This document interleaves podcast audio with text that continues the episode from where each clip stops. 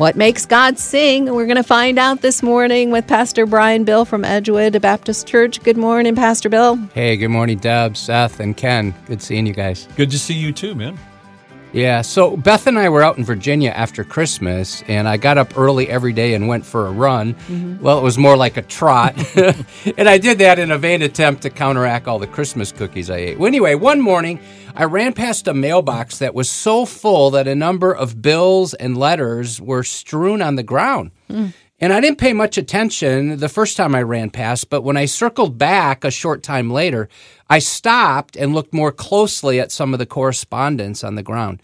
Uh, one said, open immediately. Another was marked personal and confidential. So I decided to gather up all the rogue mail and I carefully placed everything back in the mailbox. That's great. Well, as we begin the new year, God has addressed a letter for us to open and comprehend. And I'm thinking of the letter to the Ephesians, a book inspired by the Holy Spirit, written, the human author, written by Paul. And this correspondence is so powerful and personal uh, that you'll want to not let any part of it fall to the ground. Paul begins with buoyant joy, verse 3 of chapter 1. Blessed be the God and Father of our Lord Jesus Christ, who has blessed us in Christ with every spiritual blessing in the heavenly places. The word bless means to speak well of, to praise. We get our word eulogy from this Greek word. One commentator says the idea is to praise with worshiping love. Now, I'm reminded doctrine must always lead to doxology because our position before Him should catapult us into praise. Notice how God has blessed us. First, He's blessed us in the past so we can have certainty and assurance He has already blessed us. Mm. Uh, next, the word us shows these blessings are for all believers, including Jews and Gentiles there are not categories of blessings. There's not like super Christians who have more blessings and kind of intermediate Christians who have less blessings. No, if you're a believer, you've already been blessed. There are no second class Christians. Uh, thirdly, these blessings come only to those in Christ. Lewis Sperry Chafer writes To be in Christ is to partake of all that Christ has done, all he is, and all that he will ever be. And listener, check this. We have every blessing we need. We're not lacking anything. If you're a born again believer, you don't need an extra word from the Lord. You don't need a prophetic utterance. Everything we need to know is found in the Bible, and every blessing we need has already been given to us. Well, let me say it like this we don't need a so called second blessing because we've already been given 10,000 blessings. Mm. So when we receive Christ, we receive everything God has for us. We are complete in Christ. These blessings are primarily spiritual, not material. And finally, we can't see these blessings because they're in the heavenly places. We often can't see them which means they're higher, better, and more secure than earthly blessings. To say it another way, you're seated in the heavenlies with Christ even when you're living down here in the dumps. Well, in the second half of Ephesians 1, Ephesians 1, Paul prays for believers to know God better. Hosea 6 3 gives us this exhortation Let us know, let us press on to know the Lord. Paul's aim in life is summarized in Philippians 3:10 that I may know him do you know God or do you just know about God? Well, as part of his prayer, there's a phrase in here that just grabbed me recently. Paul prayed that believers would experience two of the many blessings we've been given, and we see these in verse 18. Having the eyes of your hearts enlightened, that you may know what is the hope to which he has called you what are the riches of his glorious inheritance in the saints? The word enlighten means to see, to illuminate, to have the light turned on, as in Luke 24 45, when Jesus walked on the road to Emmaus with his two disciples. He opened their minds to understand the scriptures. So uh, I pray, listener, that the light would go on for you today in two ways. First of all, that God would restore hope to you if you're feeling hopeless This is a prayer of Paul for believers. God loves to restore hope when we feel hopeless.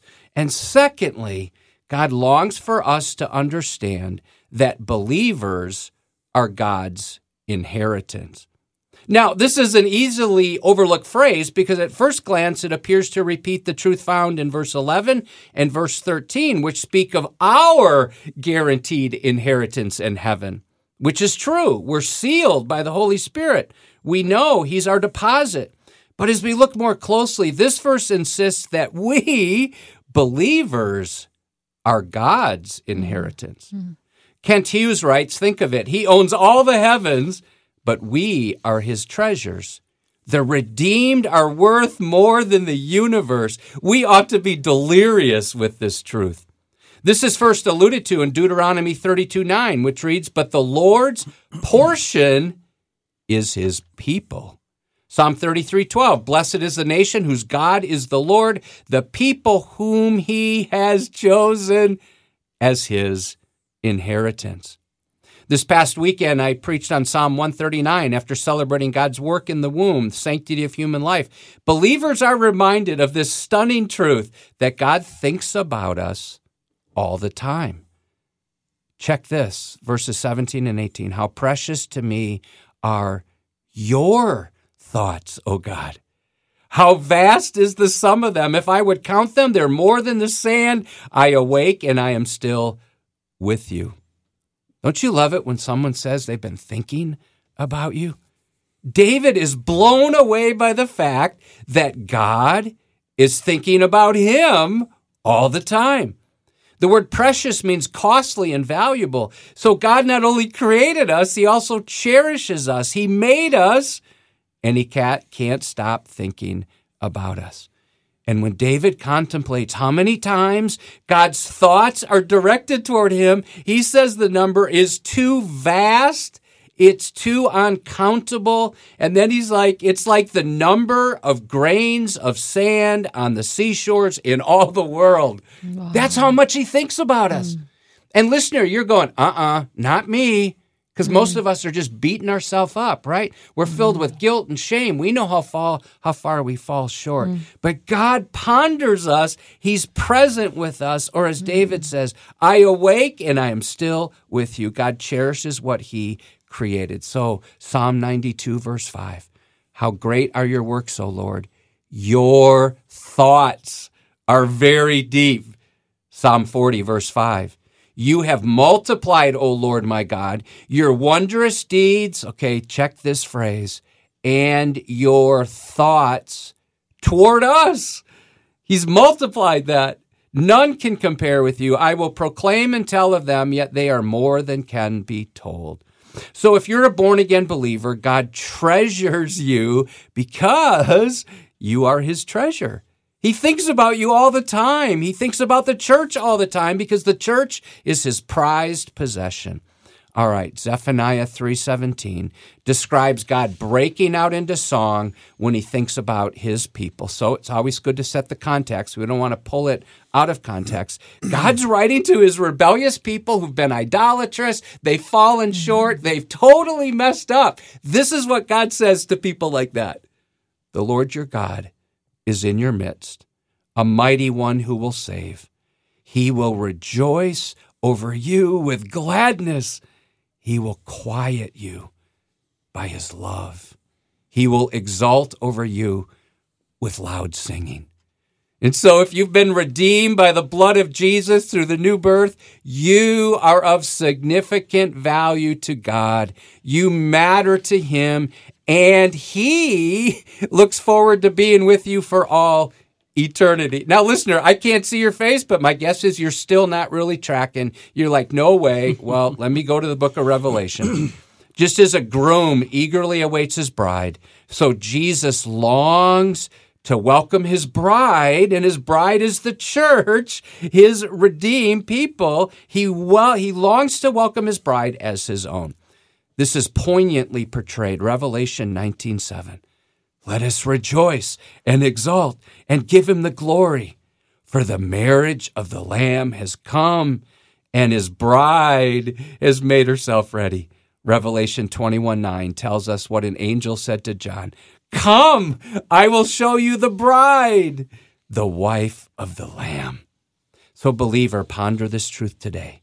When God thinks about you, he rejoices over you with gladness. When he says your name, he breaks out into song. Whenever I receive a note or a letter of encouragement in the mail, it makes me smile because I know that this person went out of their way to think of me.